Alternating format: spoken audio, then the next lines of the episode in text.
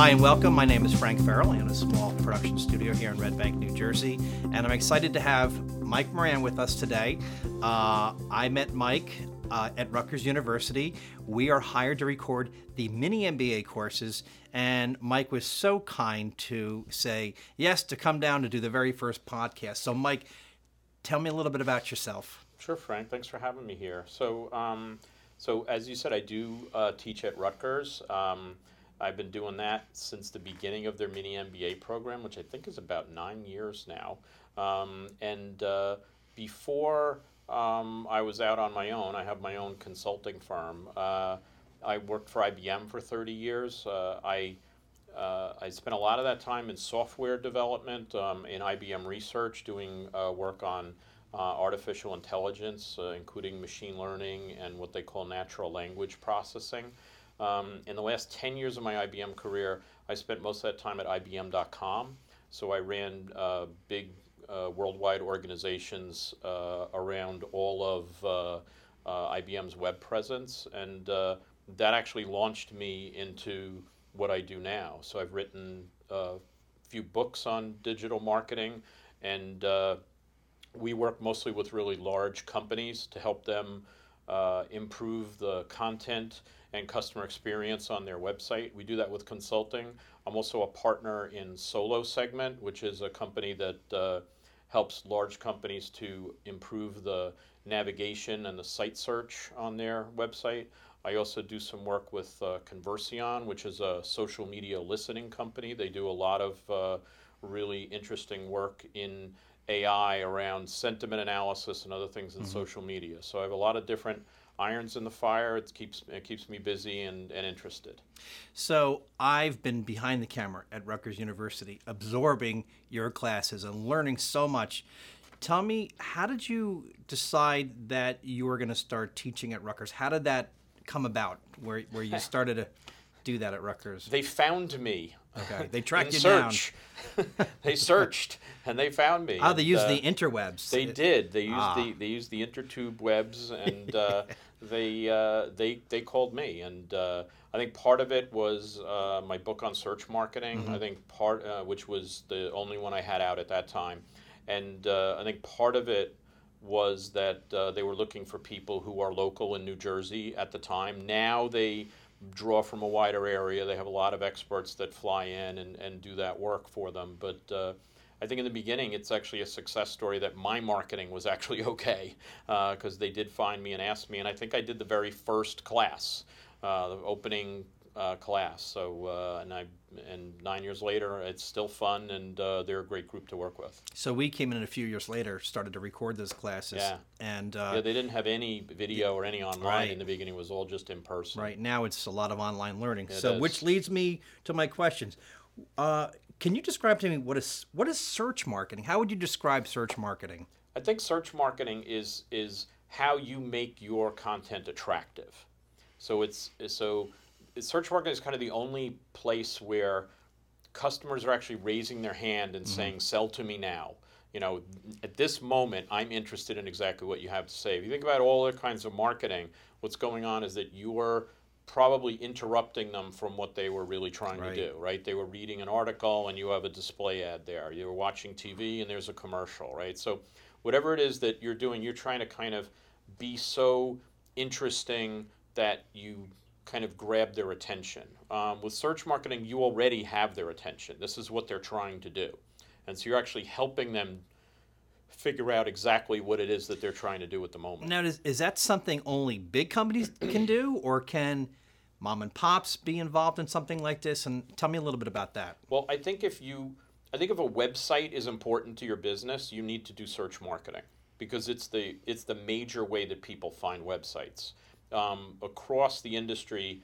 Big big websites, small websites, about seventy percent of the traffic comes from search, and so if if you don't think the thing that brings you 70% of your traffic is important, you probably don't need a website, right? So there are probably companies that don't need websites, right. but if you think you need a website, you probably need to think about search. You know, as a video production company, I still run into people that say to me, well, why do I need to do that? And uh, we've done this, Frank, we've done this, our marketing for 40 years this way. Why should we change? Well, I know why they should change, and maybe you could describe to our viewers why they should absolutely change. Well, um, I think if they're doing the same thing the same way they've done it for 40 years and they're happy with their growth, then maybe they don't need to change. But most companies I talk to are not happy with their growth. Most of them are lamenting that it's getting harder and harder every year. And so if you are lamenting that it's harder or you're just not happy with how fast you're growing, and you're not changing, then I think you need to look in the mirror and figure out what the problem is. I mean, I, there's a lot of companies I talk to where they say, well, we're kind of a word of mouth business. So people people recommend us and then they come. And that could be true. But I think the thing that you, that people aren't thinking about is how behavior has changed over the last 30 years. And what's really happening is, and if you think about it yourself, you'll see that this is true. If I were to recommend to you, you tell me you have some kind of problem and I recommend a company to you, 30 years ago, if I did that, the first thing you would do is call up the company. Now, if I ask you to do that, the first thing you do is Google them.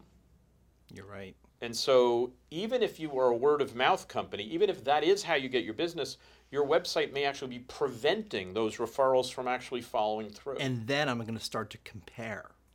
Correct. I'm going to start to evaluate all You these bet. choices that he typically would see on the fr- the very first page of Google. Correct. So you're so you have to be there to even be in the consideration set. And if they don't see you when they Google, they start to wonder whether the person who referred you actually was giving them a good tip or not. And so that's the thing to really think about is that even if you're convinced that you're a word of mouth business, the truth is that those referrals may be, may be getting stopped because your website doesn't look like what people are expecting to see. What do you what do you personally see the the biggest change in digital marketing? So, how would you how would you answer that? I'd say the biggest change is that it used to be that um, if you think about search marketing, if you had the best content, you would get traffic. And what we see starting to happen over the last probably five, maybe a little more years, is that more and more Google is kind of taking away that free traffic.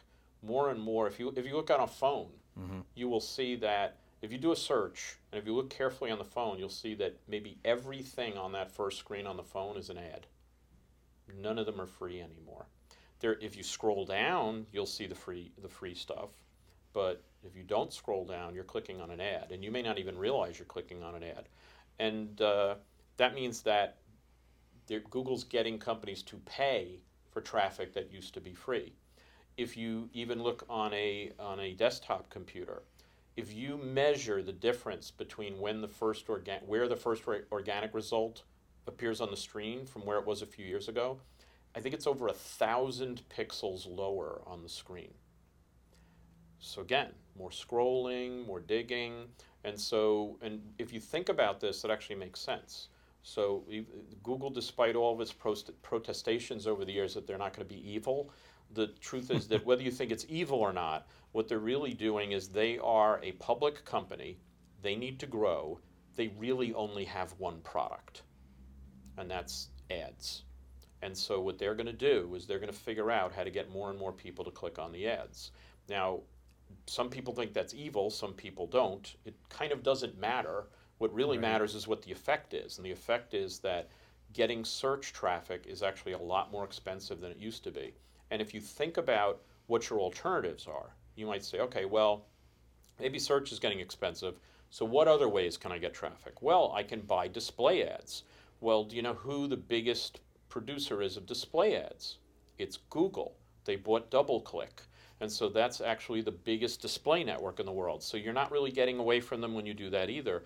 And every time people are clicking on your ad or searching, Google is getting enormous amounts of data around what it is that people are interested in, where they're going, mm-hmm. and if you've got Google Analytics on your site, they even know which people are buying from you.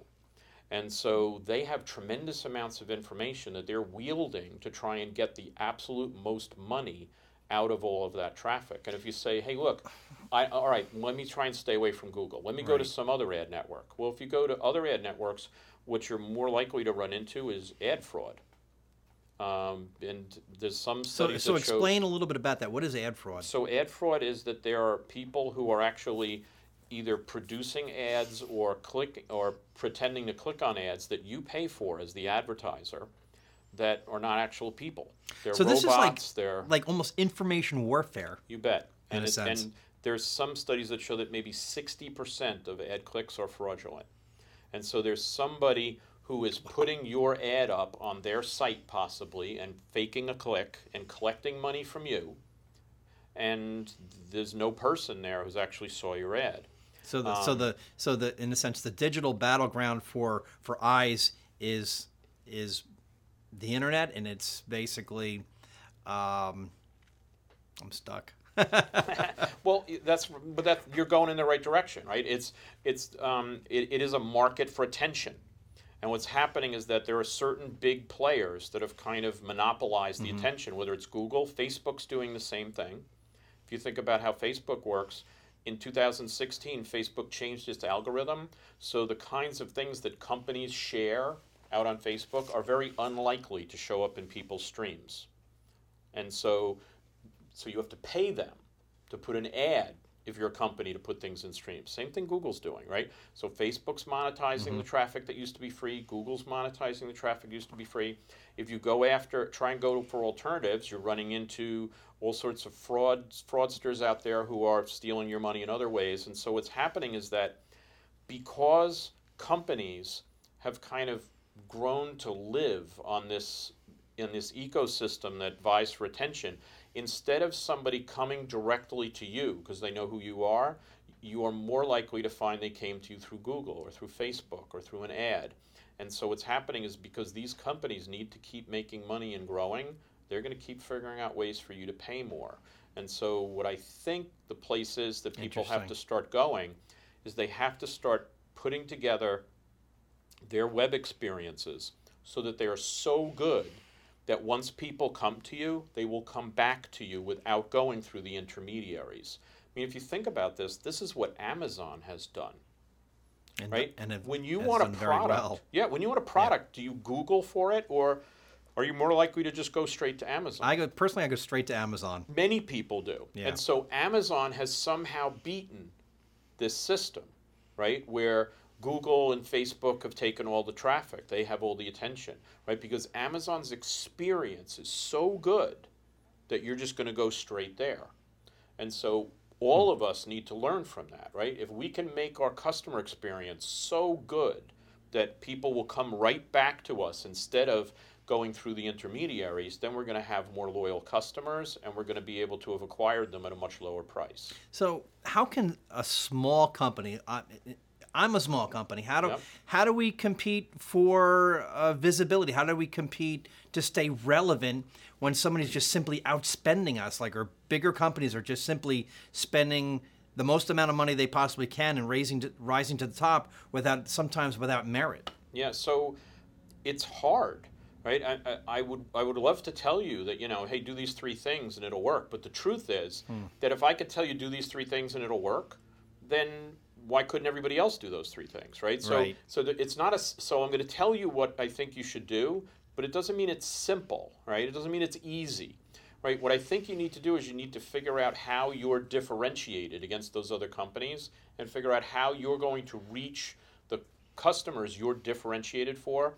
And the most important thing, which is what I was talking about a minute ago, is how you get them to come back directly to you because their experience was so good. So what's important is is that um, once you get a client customer, it's that service, the experience that you provide for them that they'll simply not go through the process every time. Correct. There's such a value that you you have given them that they're comfortable with you and they don't have to continue to go back and who's They're the not cheapest. checking again. They're not checking again. That's exactly right. That that's the key, right? And so it's still hard to acquire them the first time.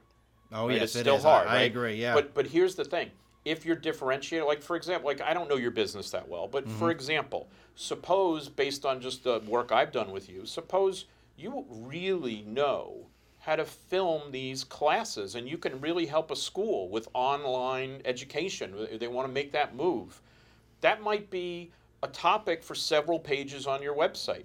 talk about what the problems are, why it's harder to do than you would think, what the solutions are, how you approach it. and the benefits that we're providing these colleges right now. Exactly. they- it's a huge benefit because the student is saving a tremendous amount of money being able to take the course online, getting the college credits that they need to get, Yep. and they're learning when they want to learn. And not so much when they have to learn. They don't have to physically go to a location Yep. and maybe also uh, pay for room and board at that location. Yep. So they're they're basically uh, in their pajamas uh, taking a course. Exactly right. And so my suspicion is that if and uh, you know, so I'm I'm kind of making the the guess that you're differentiated for this, right? right? So if you're really differentiated for this, then I suspect that you could find customers, colleges, and maybe there are even other things. Maybe there are associations, maybe there's corporate training program, right? There might be other things that are like colleges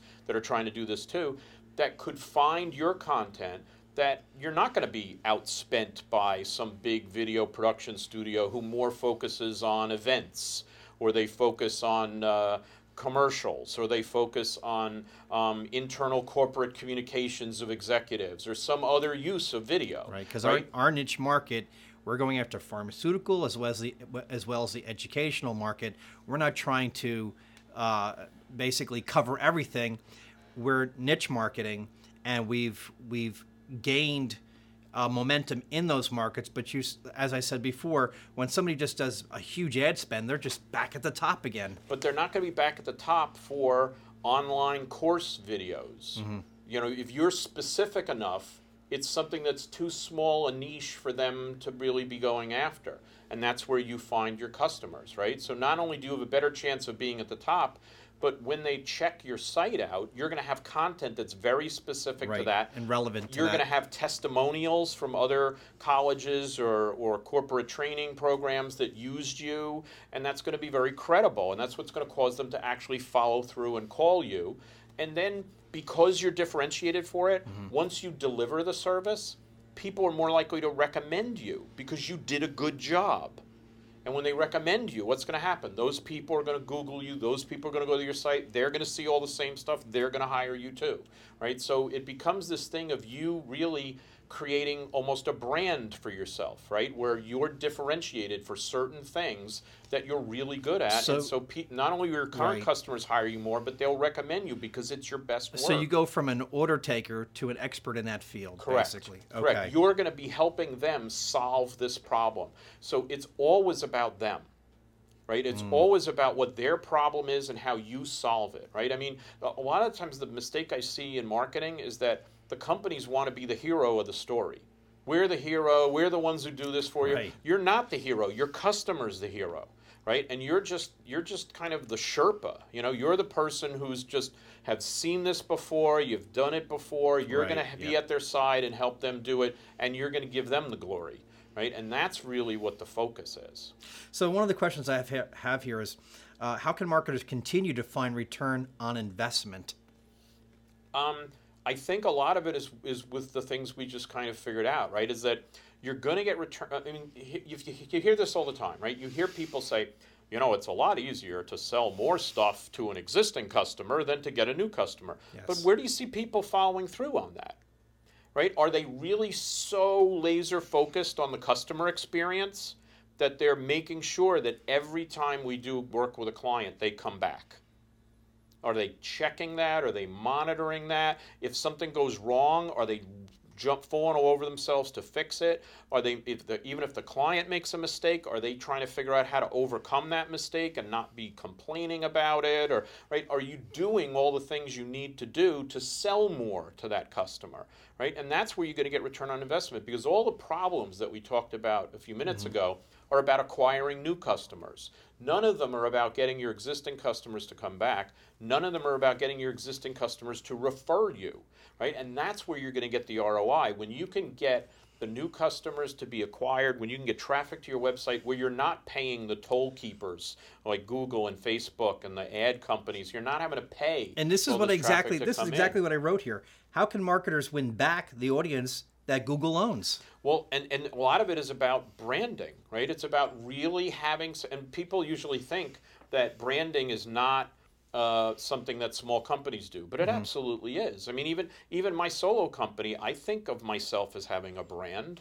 You know, where people know that that I understand the technology of this stuff really deeply. I understand the analytics. I'm you know the AI part of it. I work with large companies, right? So uh, I mostly work with B two B companies, and a lot of people are afraid to like be so specific of here are the things we're great at.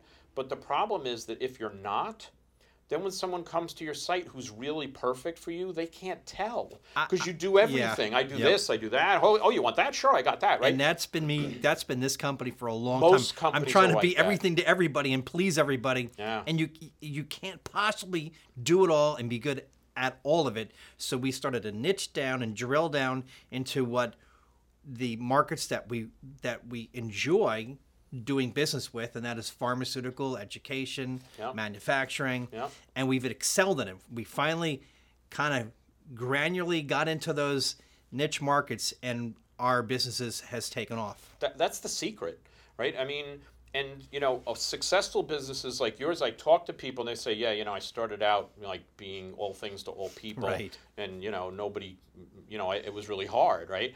And what and what I've learned over the years, and so I mean, so the simple lesson is, don't let it take over the years, just listen to it. Now, it takes bravery. Because especially when you're first starting out, you does. feel like you, you want to say you're everything because you you know in case anybody I could possibly ever help has a nickel, I want to get that nickel, right? Right. And so the problem though is that uh, you have to make the separation between marketing and sales, right? If someone comes to you and they want to pay you to do something that maybe isn't your best thing, but you think you can do a credible job of it, cash the check.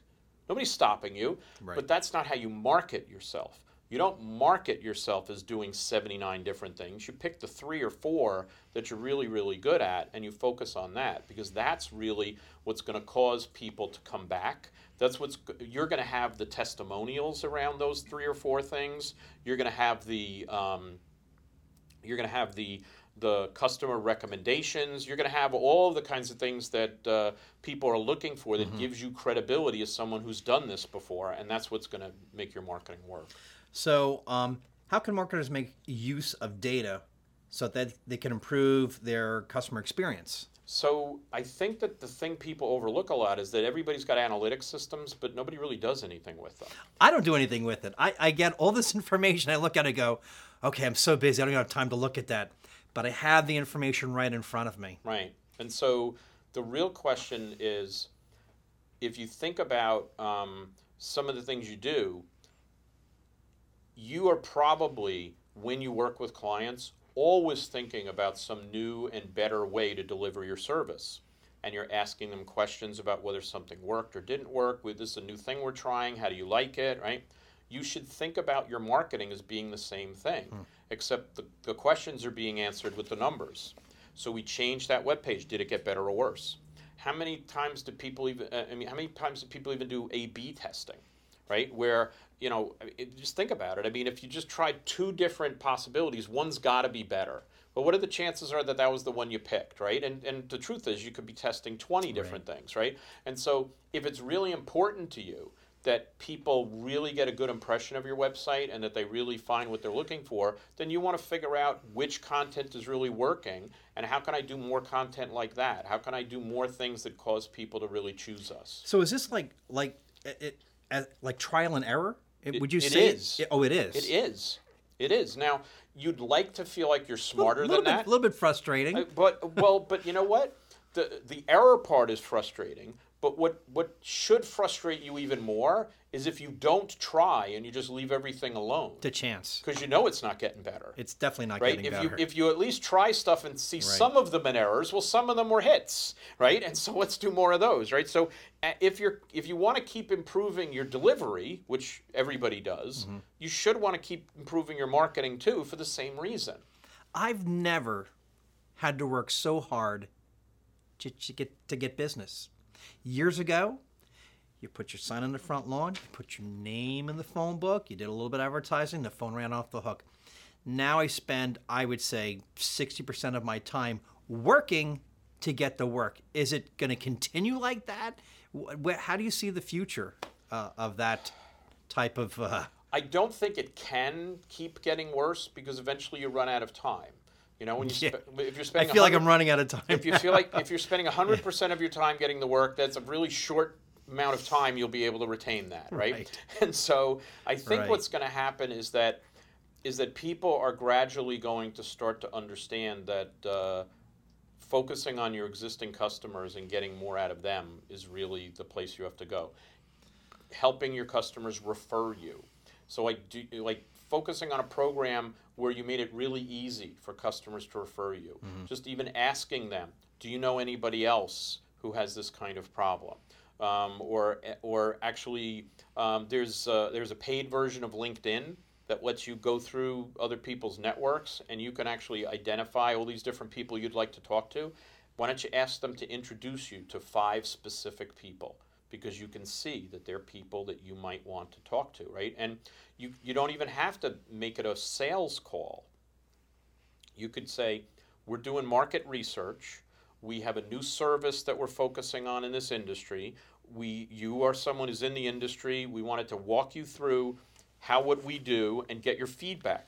Is this something that makes sense to you for the industry? Here are the ways that we do things differently than how you've seen before. Is this something that you think is something that people want or not, right? And so the worst you get out of that is you expand your network and you learn some stuff about your service. The best you get out of is a few of them raise their hand and say, Boy, that's really interesting. I think we could use that. Can we talk more?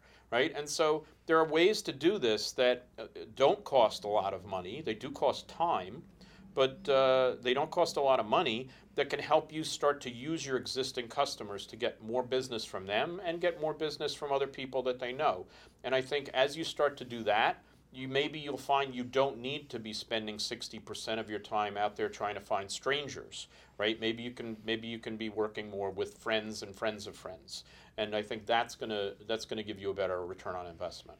We notice again i keep on reflecting back to what we do in the video production business.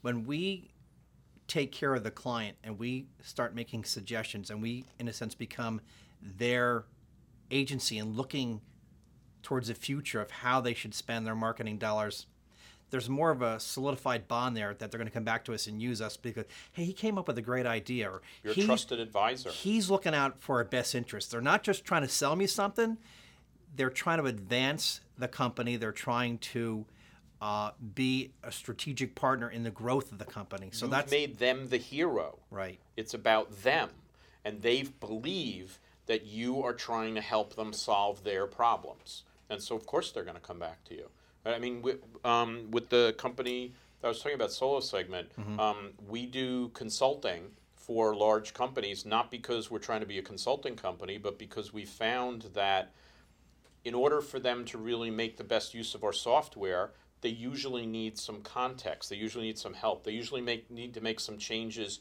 within their organization to really understand where where the benefits are. Right? Because the way that technology works is actually really simple. You drop a JavaScript on the page, it looks at where people are going with the content, and it starts recommending content that's working um, because it can tell that people are getting to where they're where they're going. They're finding what they're looking for. They're progressing through the buyer journey. But in order to get to that point, you probably first need to understand we have a problem that our website experience maybe isn't so good, right? So maybe we need some kind of consulting engagement to kind of prove that to us and prove that to our executives. Right. But you probably also need to work with the IT team because they're not going to just like drop a JavaScript from some company on their site just because somebody asked them to, right? They're going to say, hey, how do we know that you're complying with all the privacy laws? How do we know that you're not going to take our site down because your code is crap? How do we know this? How do we know that, right? So there's usually some work that has to be done in order to really make get them to see, hey, look, we understand what your job is. We know what you have to protect against. We've been through this 16 times before. Look at all the other big clients that we work with, and we'll happily walk you through all that stuff. Or we understand that you, you don't. There's no new money. You can't just walk in and say, you know, oh, you know, this is what these guys want. Let's just take let's just take it out of petty cash, right? It's not like that, right? You have to prove that this is something that looks like it's going to help us, and you also have to make it look like it's not something where you're acquiring the customer to like learn 54 new things or transform the way they're organized or to Right. change the, you know the personnel there because they need more skills or it has to be something easy right? And so when you come to them and you say look you know tell me about what your problems are. Here's the advice i would give. You know here's a couple of ways that video could be part of that solution then of course they're going to come back to you because because you really helped them and you gave them something that they could swallow. You gave them something that you know wasn't something that was this excruciating, unnatural act for them to be able to try and figure out how to take advantage of. I, I find a lot of times that um, old school thing is we don't need to do that. What do we need that for? And I also noticed that when the when the uh, internet came along, like you know what, you know that's not going to be around, and now It's it's, obviously it's a fad and it's not going to last. And sometimes the people who use our service for video production services to tell a unique story and their and their brand, the ones who get it, uh, embrace it and use it, and the ones who don't get it, almost don't see the value in it. They don't see how it could dramatically change their uh, increase their revenue, and it's it's sometimes it's it's tough to explain to them um, and how to have have them rethink because they're, they're such an old school way of thinking Right. of of how they used to do things. Well, and I mean, you're going to run into that. I mean, a, a lot of times we work with B2B companies, and the big problem is that they are just flat out not spending enough money on marketing. We, we had a client that we worked with where the average in their uh, industry was between 7 and 15% of revenue goes to marketing. They were spending 0.5%. 0.5. So, you know, and it's like we were like look you know, Surprising. we were like looking at them and it's like, how do you keep your website up? I mean, Right. and they're like, well, you know, we have three people, and uh, this is all they do is like keep the website up. It's like, has new content get in there? Well, we don't have a lot of new content. You know, it's mostly the same content we have every year. You know, and so you get these kinds of answers. Yeah. And the reason is because they were a B two B company, and the executive leadership of the company was very old school. And you know, when they were cutting their teeth back in the '70s and '80s, marketing was not a place where you got revenue from. Marketing was just an expense. And, mar- and there was no chief marketing officer because there was nothing C level about any of these decisions. It's like, what collateral are we going to print? You know, which trade shows are we going to? I mean, you know, Right. some flunky can do that, right? Marketing's just an expense. You know, we have to do it because everybody does it, but that was it, right? And now all of a sudden they're seeing all this money being spent on websites and all this other stuff, and they're like, you know, oh man, marketing is this big cost now, right? And these are the same people saying the same thing about IT. Right? It's like, well, you know, we never needed all these computers before, right? And so that's right. You know, if you would like to run your business the way you did in the 70s, you do not need any of this stuff. I don't think you're going to make any money, but that's, the you know, but sure, you can go that way. And so some of it, when, when you say that, uh, it makes me say, sometimes those are the people you just have to leave behind and let them fall on their face and then hope they come back when they really figure out that they And a lot you. of them don't come back. Well, that's the thing because they're they're they're done. They're sort of like, what happened? Who stole my cheese? Exactly, you got it. But the other thing that hap- that you can do, and does, you have to be careful not to spend too much time doing this, but you can also do what's called an educational sale. So if you if you, it's not a mistake that you know a lot of consultants sell the sell the first thing they sell is some kind of audit or assessment or something where they come in, they ask a lot of questions, or they look at a lot of numbers, or they do whatever their process is to kind of benchmark you against other companies in your industry. And you know we do that too. That, that's how I could quote to you that it was seven to fifteen percent in their industry and 0.5 percent. Right? Is that Right. we? That's the first thing we did. Is said, uh, do you realize? How little you're spending on marketing. And you're wondering why are these companies lapping you? You know because you're not doing anything to pick up all of the new business that's out there. And so and so the, you know sometimes you're going to convince them and sometimes you're not right? And uh, so uh, so sometimes you have to just leave them behind and other times you have to you, can say well maybe if i educated them a little bit maybe if i had enough content on my website maybe if i had a little calculator on my website where they enter some things about their business and it tells them where they are